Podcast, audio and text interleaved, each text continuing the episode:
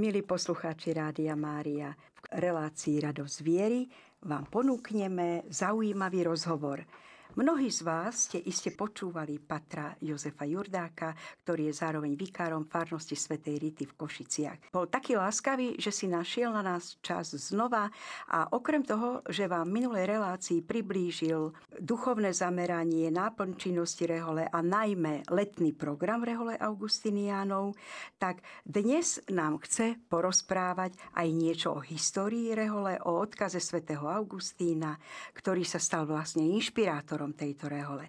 Tak, Pater Jozef, srdečne vás pozdravujeme a vítame v mene všetkých poslucháčov Rádia Mária v našom virtuálnom štúdiu. Ďakujem veľmi pekne za pozvanie. Takisto pozdravujem všetkých poslucháčov Rádia Mária. Som rád, že môžem aj takýmto spôsobom priblížiť trošku históriu a aby som tento úvodný blok začal od svätého Augustína, lebo ako augustiniani vlastne vychádzame od neho, takže toto je možno ten náš taký duchovný zakladateľ, ako to zvykneme nazývať. A potom aj tú takú ďalšiu históriu, potom v ďalšom bloku a v tom treťom by som priblížil potom pôsobenie na Slovensku aktuálne. Niečo už sme si povedali minule, ale tak eh, keď ideme práve do tých koreňov, tak eh, vlastne všetko hej, vychádza od svätého Augustína, hej, ktorý žil, hej, myslím si, že mnohí už vedia, poznajú, ale žil v 4. 5. storočí, narodil sa 354 a zomrel v roku 430. Jeho životopisec Posidius hovorí, že keď svätý Augustín zomieral, tak zanechal množstvo mužských a ženských kláštorov vo svojom okolí. Vieme, že Augustín skončil ako biskup v Hypo, ale jeho m, taká pôvodná túžba po obrátení vlastne nebola nejaká ani kariéra, ani pastorácia, ale taký život utiahnutý, život s Bohom. Vrátil sa vlastne z Milána, kde bol veľkým rétorom a utiahol sa na svoj nejaký pozemok, kde sa venoval práci, štúdiu a žil v spoločenstve so svojimi priateľmi.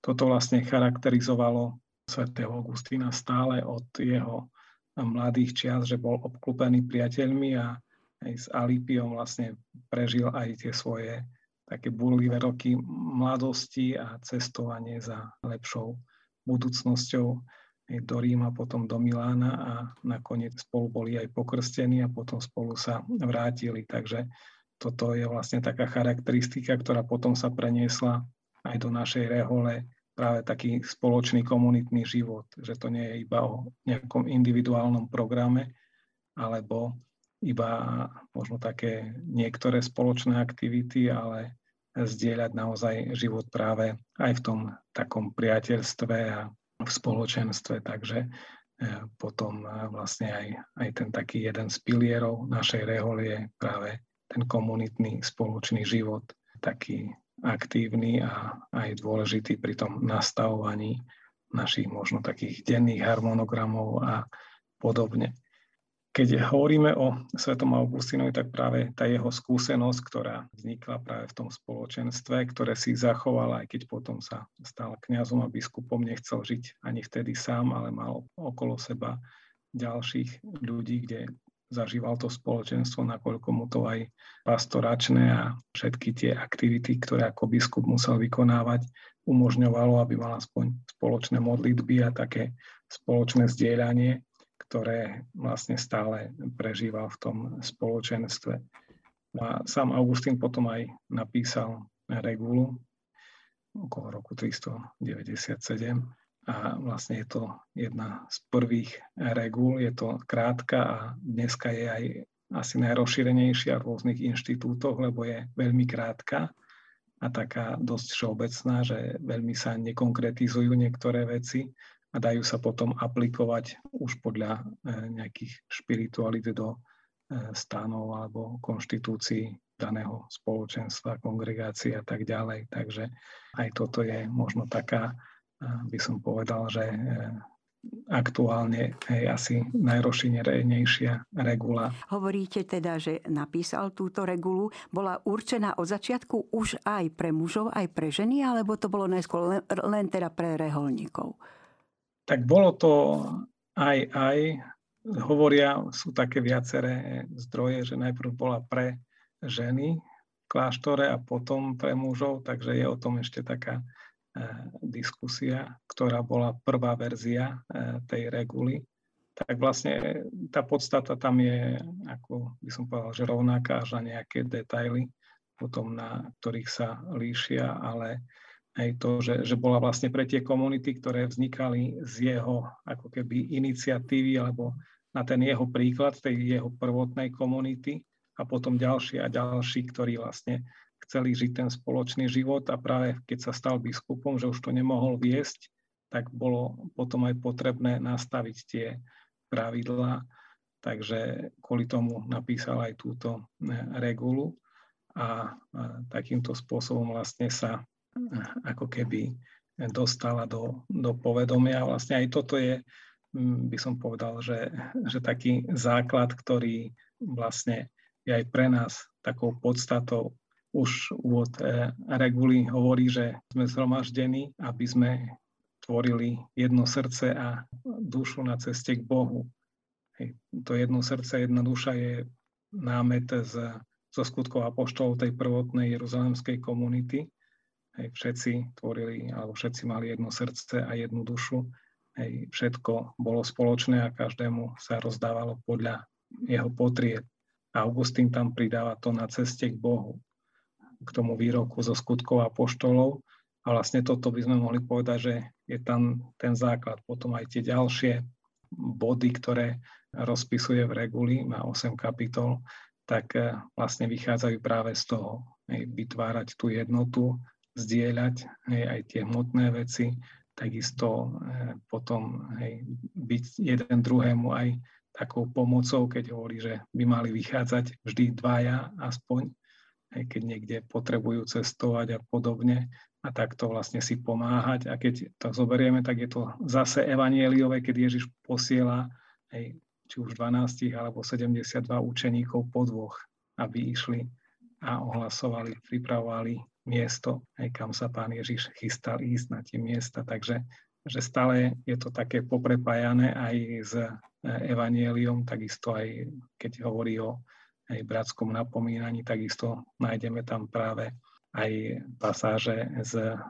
z Evanielia, ako máme postupovať, ako napomínať a podobne. Takže stále vlastne aj tá regula vychádza z Evanielia a má byť naozaj takou inšpiráciou práve pre e, ten spoločný život.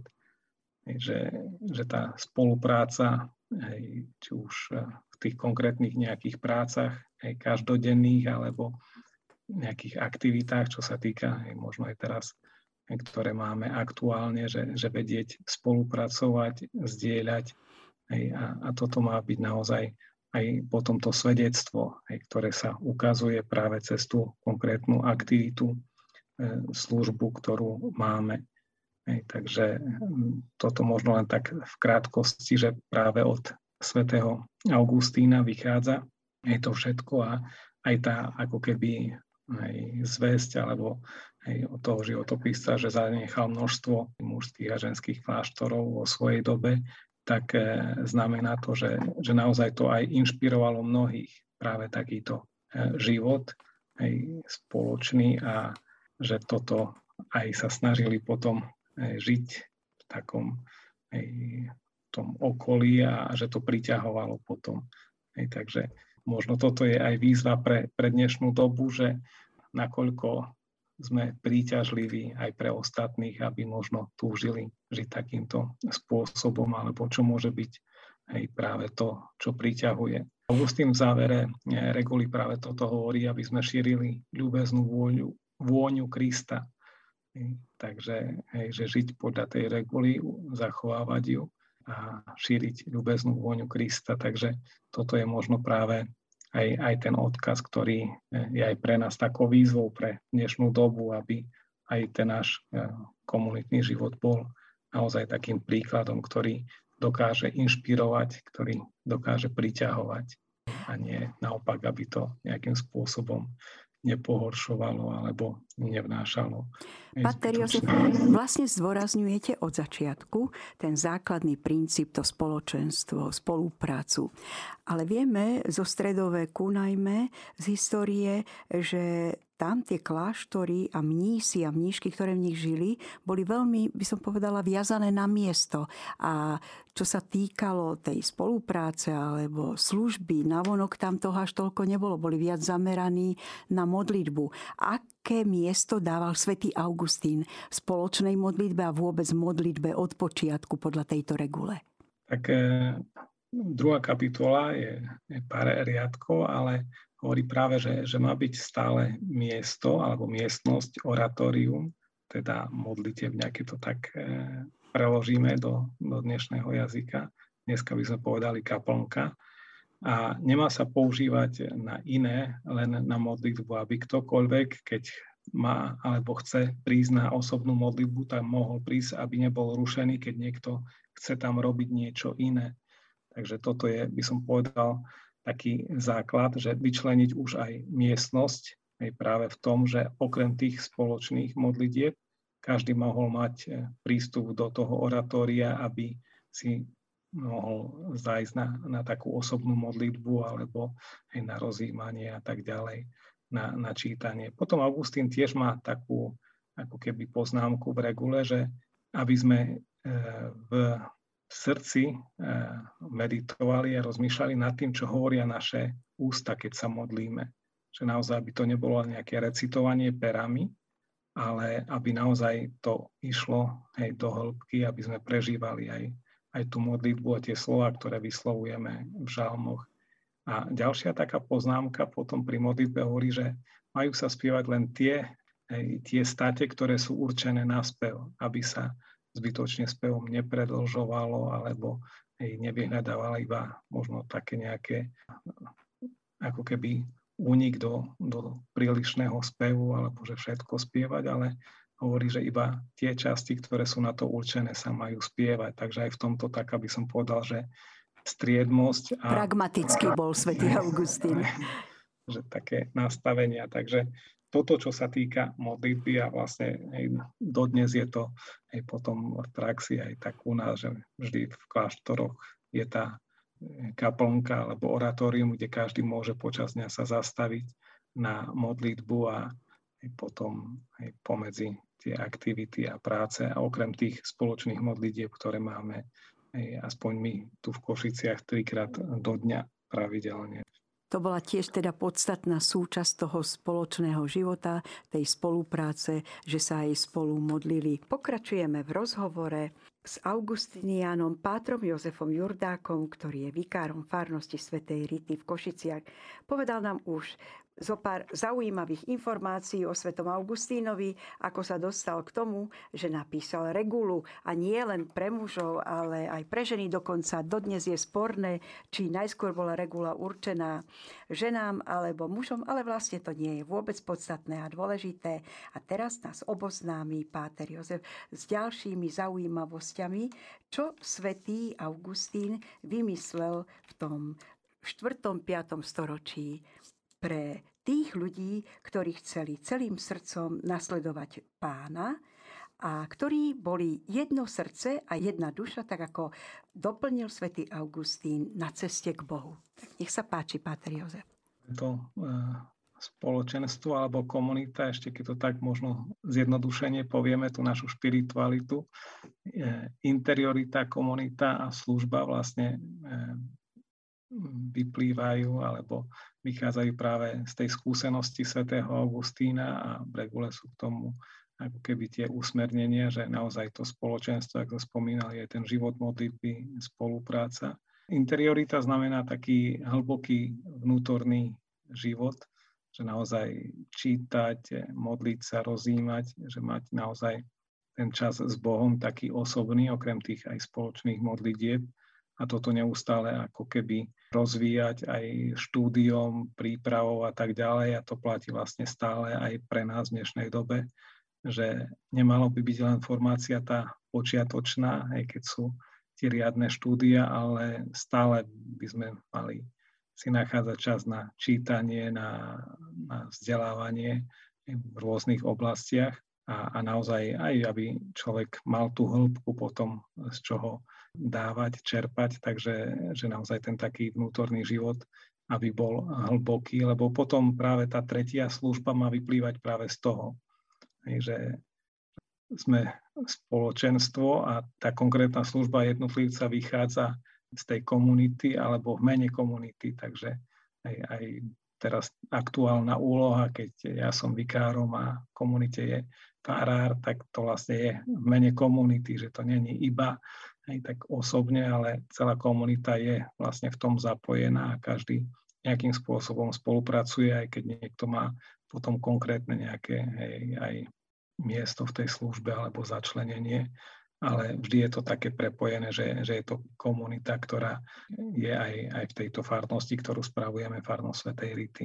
No a to je práve aj to, čo je aktuálne, alebo teraz najčerstvejšie, aj tá naša služba, aj tu na Slovensku, aj správa farnosti a teda teraz je aj také, by som povedal, že aj výzva budovať to farské spoločenstvo, lebo je to aj novo vzniknuté sídlisko alebo dve sídliska ktoré treba aj tak duchovne možno spojiť a, a vytvárať možno práve tie vzťahy a také nejaké spoločenstva, ktoré budeme potom postupne uvidíme, že čo sa uchytí a čo sa podarí e, zrealizovať, aby naozaj okrem tej budovy kostola sa budovalo práve aj také živé spoločenstvo, ktoré už nejakým spôsobom funguje okolo nášho kostola, kde prichádzajú aj ľudia, aj mladé rodinky a, a sú aj rôzne spoločenstva. No a potom hej, tá naša služba, že sa venujeme práve aj týmto ľuďom, skupinám a tak ďalej.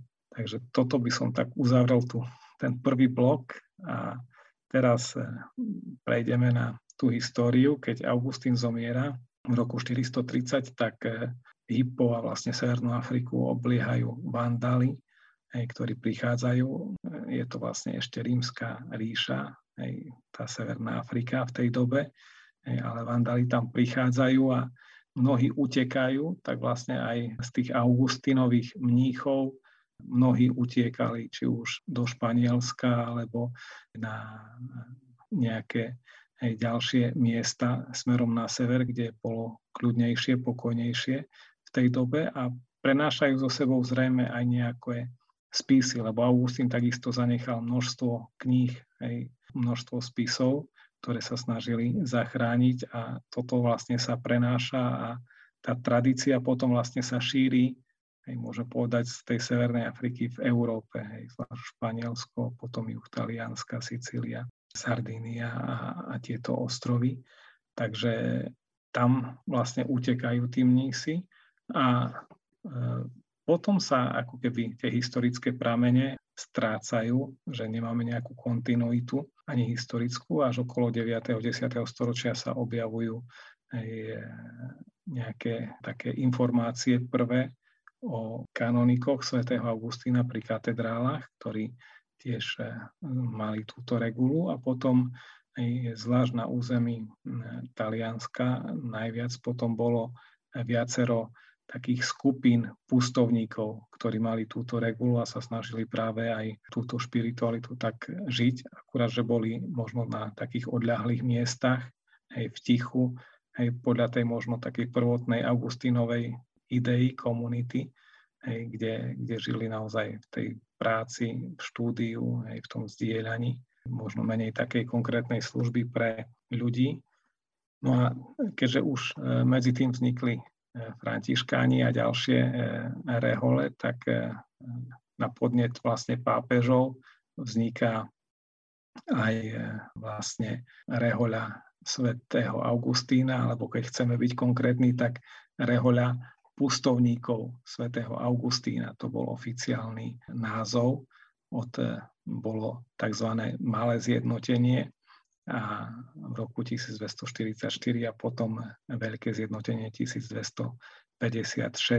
Takže toto sú možno práve tie e, také kroky Svetej stolice, keď to tak nazveme, pápežov v tej dobe. ktorí vlastne zjednotili tým malým zjednotením. Vlastne to boli prvé skupinky a potom sa pridali aj ďalší, ktorých začlenili práve do, do tejto rehole, aby bolo, boli vlastne všetky tieto skupiny takto zjednotené v jednej reholi, ktoré vlastne už hej, fungovali ako hej, žobravé rády, takisto aj my patríme hej, k žobravým rádom z tej doby. No a potom vlastne sa aj ten, by som povedal, že taký e, rozvoj rehole už na základe aj tých prvotných komunít, lebo pravdepodobne už e, z tých e, komunít pustovníkov boli aj na územiach. Vieme, že na území dnešného Anglicka už máme tiež informácie, že v roku 1262 vzniká prvá komunita. Takisto uh, u nás uh, na Slovensku máme prvú ako keby historický záznam o Augustinianoch z roku 1274 po Veľkom Šaríši, takže toto sú také historické veci, kde pravdepodobne už boli tie komunity tých pustovníkov, ktorí boli potom začlenení práve do, do tej uh, rehole pustovníkov svätého Augustína a potom e, aj ďalšie ako keby miesta, kde poznáme či už Hrabkov, Bardejov alebo potom aj na Spiši. Takisto jeden taký krátky čas v Košiciach, ale to bolo len veľmi krátke obdobie. Takže sú niektoré potom historické zmienky o pôsobení vlastne rehole pustovníkov svätého Augustína na území Uhorska, takisto aj bola uhorská provincia práve v tých rokoch 1260 aj, aj niečo sa vie, že už bola eh, ako keby založená taká prvá provincia na území eh, Uhorska, takže tam pravdepodobne patrili aj tieto kláštory z nášho územia. Pater Jozef, a z čoho žili tie kláštory? Ehm, vlastne, kde získavali potraviny alebo tie najdôležitejšie veci, lebo žobravým rádom, ako ste spomínali, sa stali až neskôr Augustiniani, niekedy v tom stredoveku. Tak e, práve aj to, že, že si zachovali, jak sme spomínali aj od Augustína, tie, tie hodnoty, vlastne patrili aj ku vzdelaným ľuďom, že, že stále boli v kláštoroch knižnice aj na tých eh, aj pustých alebo pustovníckých miestach. Hej, a to vzdelanie hej, bolo vždy ako keby takou aj zárukou potom príjmov. Hej, že, že boli či už notármi alebo rôznymi takými funkcionármi práve pravdepodobne o Veľkom Šariši pod hradom hej, mali práve aj takúto úlohu, že tam nejakým spôsobom zapisovali, organizovali, boli aj práve aj, aj v tej nejakej ako keby spoločenskej vrstve, ktorá mala zabezpečenie možno od tých radných pánov. Potom sa vie, že, že dokonca aj, aj územia niektorých eh, dedín aj až okolo Prešova, že, že napríklad záhradné patrilo pod práve ten kláštor vo Veľkom Šaríši a podobne, že, že vlastne tam mali potom svoje nejaké pozemky, územia, z ktorých potom mali nejaký úžitok, výťažok. Hej, takže že z toho potom hej, žili a ako mali vždy aj také zabezpečenia a hej, kto vie, či aj možno pivovar vo Veľkom Šariši, alebo tá tradícia vždy bola aj u mníchov a, a dodnes niektorí aj varia. Hej, takisto aj akože existuje aj Augustiner Bier, takže ešte v Belgicku. Takže Už ste ho tá... ochutnali niekedy? Áno, mal, mal som možnosť. Ano. A aktuálne možno také bližšie je v Prahe varia svatotomášské pivo podľa takej už upravenej alebo novšej receptúry. Skúšali to z pôvodnej receptúry, ktorý našli z nejakých historických prameňov, ale nebolo to až také Hej, takže museli to potom prispôsobiť hej, podmienkam, aby to bolo naozaj je to také výlučné, ako keby eh, exkluzívne eh, pivo, ktoré sa aj dá ako keby kúpiť len eh, v hoteli Augustín v Prahe a potom aj u nás v kláštore, takže hej, že je to len práve pre túto takú exkluzívnu by som povedal, že časť, takže že je to práve na objednávku, hej, sa varí z takých malých pivovarov. Toto je také, by som povedal, že nám najbližšie, hej, čo ešte existuje. A varia ho tam v Prahe aj teda bratia z Augustiniani? Alebo už je to v podstate v rukách lajkov a len značka zostala? Tak varí sa, myslím, že aktuálne v Želive pre moštráti, lebo oni tam robia svoje pivo a vlastne v tomto ich pivovare vlastne robia potom aj, aj to naše svatotomské mm. alebo svatotomášské pivo. Takže... takže sú šťastní bratia, ktorí sú zaradení k vareniu piva. Či práca ako práca. Však, že pred pánom tak, sa to tak berie. Tak asi aj to funguje, že ako práca a aj možno, že práve títo najmenej chutnajú, lebo väčšinou to tak býva, že tí, čo s tým robia, tak potom ani, ani neochutnajú, ale ide to ďalej potom na, na odbyt a, a na predaj. Takže, ale je to vlastne tiež zdroj príjmov, takže je to ako keby jedna z možností, ako, ako fungovať. Takže to len taká možno odbočka aj z tej histórie. No a aby sme uzavreli tú takú historickú časť, tak vlastne tie kláštory, ktoré už boli na tom našom území, tak e, na území Slovenska je taká zaujímavosť, že vlastne po reforme posledné nejaké informácie máme z roku 1550, že opúšťajú vlastne Augustiniani kláštory a ich zanechávajú či v Bardejove, či vo Veľkom Šariši a na ďalších miestach na Spiši. A odtedy nemáme zmienku o Augustinianoch na Slovensku.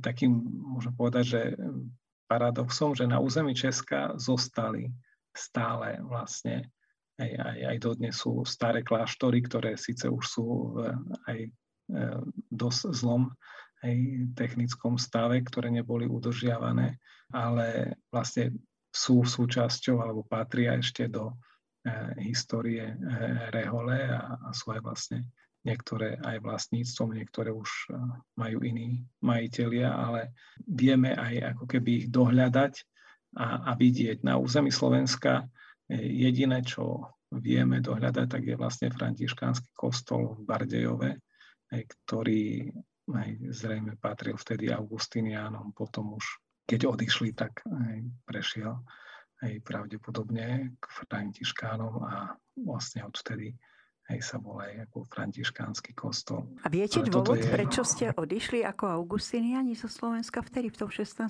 storočí? Tak pravdepodobne práve tou eh, Luterovou reformou sa to stalo, že, že prišla protestantizácia a teda aj keď prechádzali vlastne na protestantizmus a aj, tak ne, nemohli pôsobiť a hovorí sa, že, že niektorí boli aj násilne vyhnaní alebo aj prenasledovaní aj násilím, tak utekali potom z toho územia. A pravdepodobne toto je aj vlastne aj príčina, prečo aj z nášho územia zmizli a vlastne potom tá obnova prišla až po, po nežnej revolúcii vlastne, takže to už je tá taká novodobá história, ktorú potom priblížime v tom poslednom bloku. Milí poslucháči Rádia Mária, sme späť.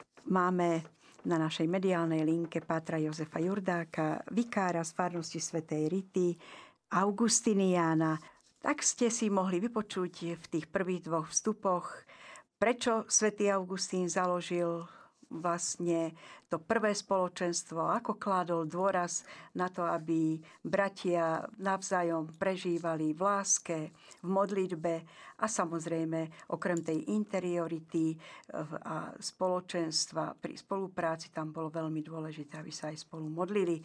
Páter Jozef, už ste nám povedali veľmi veľa zaujímavých informácií. Vráťme sa teda k nám na Slovensko. Spomínali ste, že v 16. storočí e, možno boli aj Augustiniani mnohými historickými okolnostiami prinútení odísť, ale Nežná revolúcia vám umožnila návrat. Tak aký bol tento návrat na Slovensko po niekoľkých storočiach a prečo práve Košice? Tak e, návrat na Slovensko bol tiež e, takým, by som povedal, že zaujímavým Božím plánom, keď to tak môžeme nazvať, lebo e, mali sme v tom čase otca Pavla Benedika, možno poslucháči môžu poznať ako pápežského zakristiána, boli aj nejaké dokumentárne filmy o ňom, keď pôsobil v pápežskej zakristii. Aj to patrí k našej službe ako Augustiniánov dodnes. Tak on emigroval do Talianska, stal sa tam kňazom, ale potom už ako kňaz Kaši spoznal Augustiniánov, odkiaľ aj poznáme aj Svetú Ritu. Tam chodieval a vlastne chcel vstúpiť k Augustiniánom.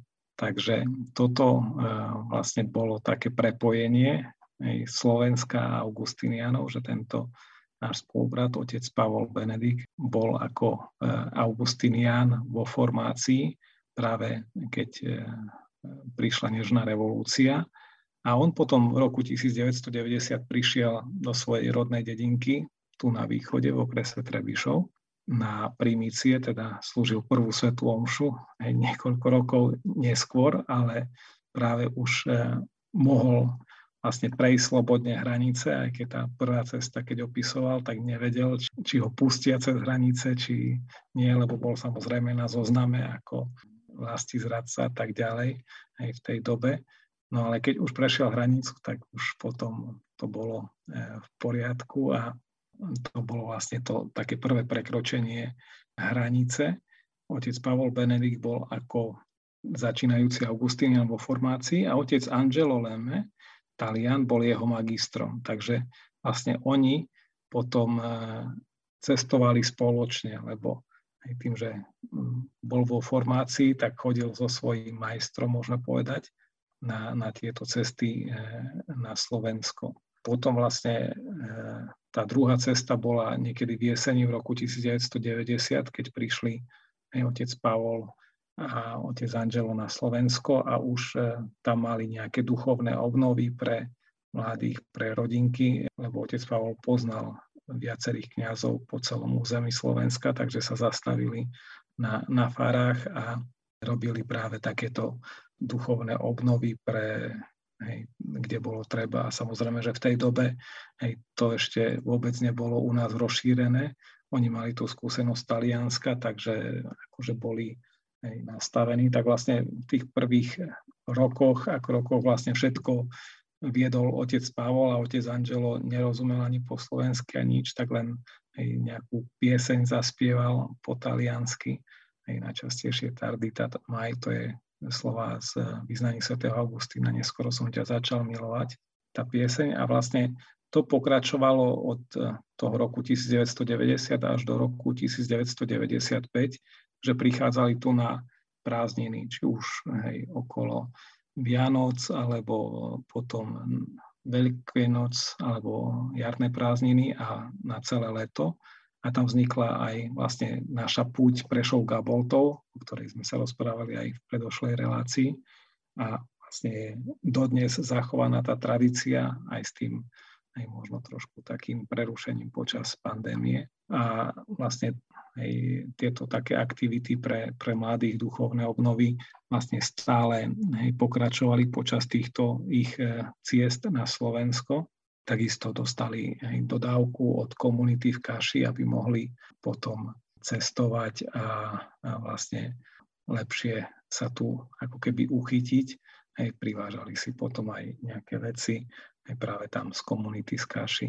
No prvé miesto potom, e, ako táto dvojica mala na Slovensku v Prešove na Solivare, mali, e, mali byt, ktorý e, kúpili aby mohli vlastne cez tieto cesty potom už mať aj nejaké také svoje sídlo, aby neboli len ako nejakí turisti, lebo stále sa presúvali len z nejakej fary na ďalšiu faru a podobne, že nemali aj svoje žiadne priestory a e, vlastne tam už potom v tom bytiku aj v Prešove Solivare začínali práve aktivitu.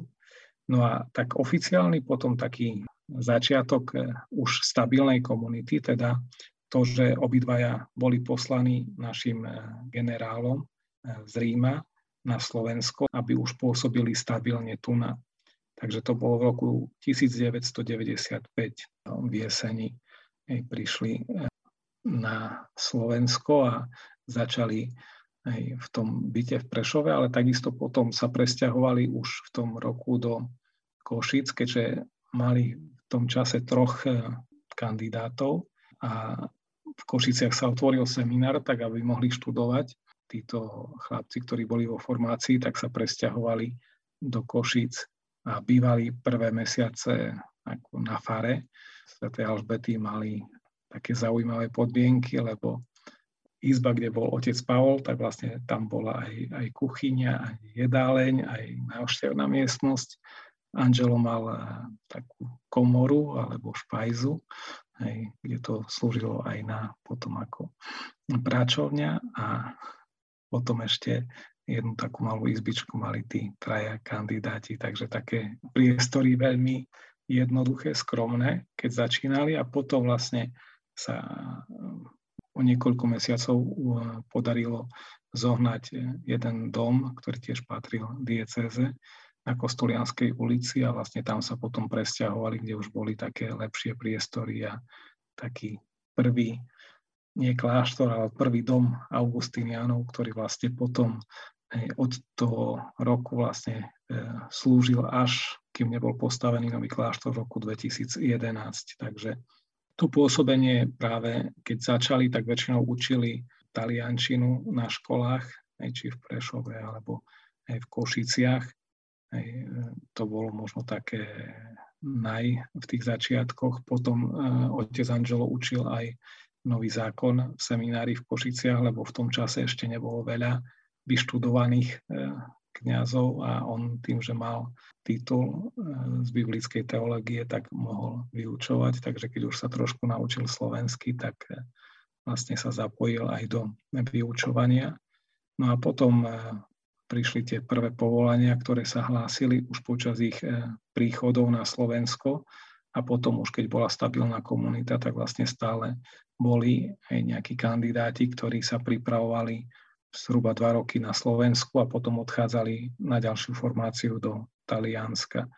Takže vlastne aj toto bola vlastne taká formačná komunita, ktorá príjmala takýchto kandidátov a popri tom vlastne sa aj oskúšali práve pri tých rôznych e, aktivitách, duchovných obnovách a tak ďalej, že kto aj vedel hrať na gitare a tak ďalej, tak animoval práve tie stretnutia alebo nejaké také svoje e, svedectvá, katechézy mohol hovoriť. Takže toto boli práve tie také prvé aktivity.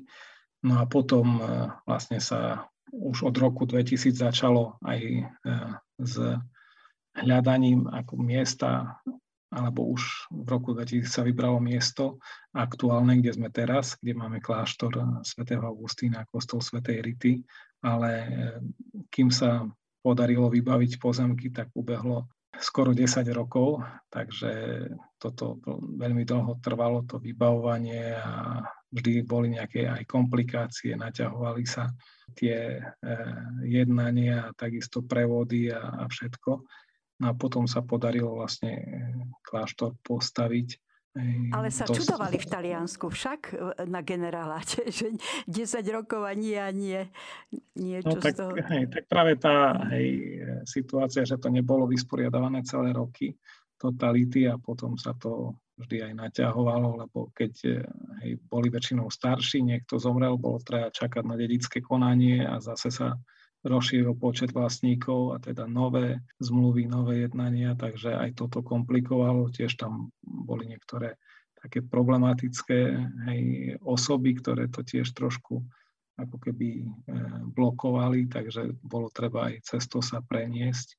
Ale tak hej, tieto situácie tiež nám ako keby potom pomohli. No a teraz aktuálne vlastne sme tu e, v Košiciach štyria Otec Angelo e, pôsobí aktuálne v Brne v našej komunite a otec Pavol je e, farárom v komunite v Ríme Santa Príska, takže oni sú vlastne tí takí priekopníci tej novodobej histórie a potom postupne už prichádzali tie povolania, ktoré sa udržali a ktoré máme aj dneska ešte mi leží na srdci, Pater Jozef, máme už veľmi málo času, mm. ale predsa len, keby ste zoznámili našich poslucháčov, aké laické duchovné spoločenstva sú vlastne vo vašej reholi ako doma, akú majú štruktúru a ako sa môžu bežní veriaci do nich zapojiť.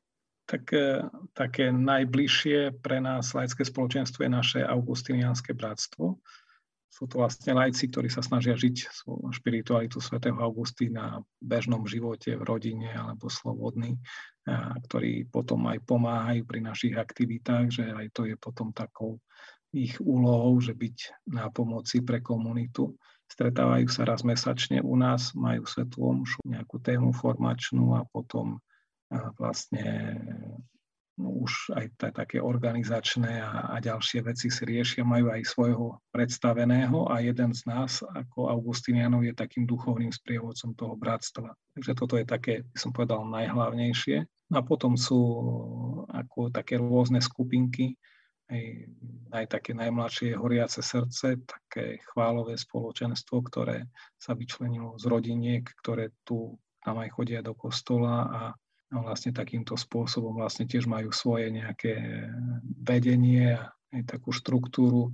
Potom ja vedem tiež jednu skupinku, nazvali sme to, že vezmi a čítaj a rozoberáme práve či už e, aj exhortácie, encykliky svätého otca Františka alebo nejaké jeho témy a si to tak vlastne spolu čítame, komentujeme na také ako keby prehlbenie aj práve týchto textov, ktoré ktoré sú k dispozícii a potom je ešte spoločenstvo aktuálne rozvedených, ktorí sa tiež stretávajú raz mesačne u nás. Jednu nedeľu celé popoludne majú tiež taký svoj program a to tiež jeden z nás tak vedie alebo koordinuje ako taký duchovný sprievodca práve tí, ktorí môžu aj pristupovať ku, ku sviatostiam a, a potrebujú tiež nejaké zdieľanie a vlastne aj v takom spoločenstve, kde prežívajú možno rovnaké starosti, rovnaké aj ťažkosti, ale aj radosti, takže Takže to je vaše ďalšie pastoračné pôsobenie, vlastne sa dá povedať,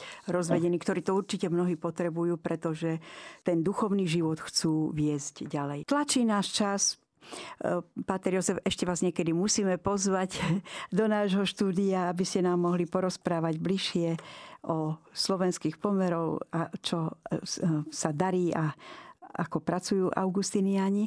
Tak a ja ďakujem pekne za, za pozvanie a dúfam, že ešte sa budeme počuť a môžeme prehlbiť aj práve ďalšie také informácie o našom pôsobení na Slovensku. Milí poslucháči Rádia Mária, počúvali ste v uplynulej hodinke Pátra Jozefa Jurdáka, vikára farnosti Svetej Rity v Košiciach, Augustiniana.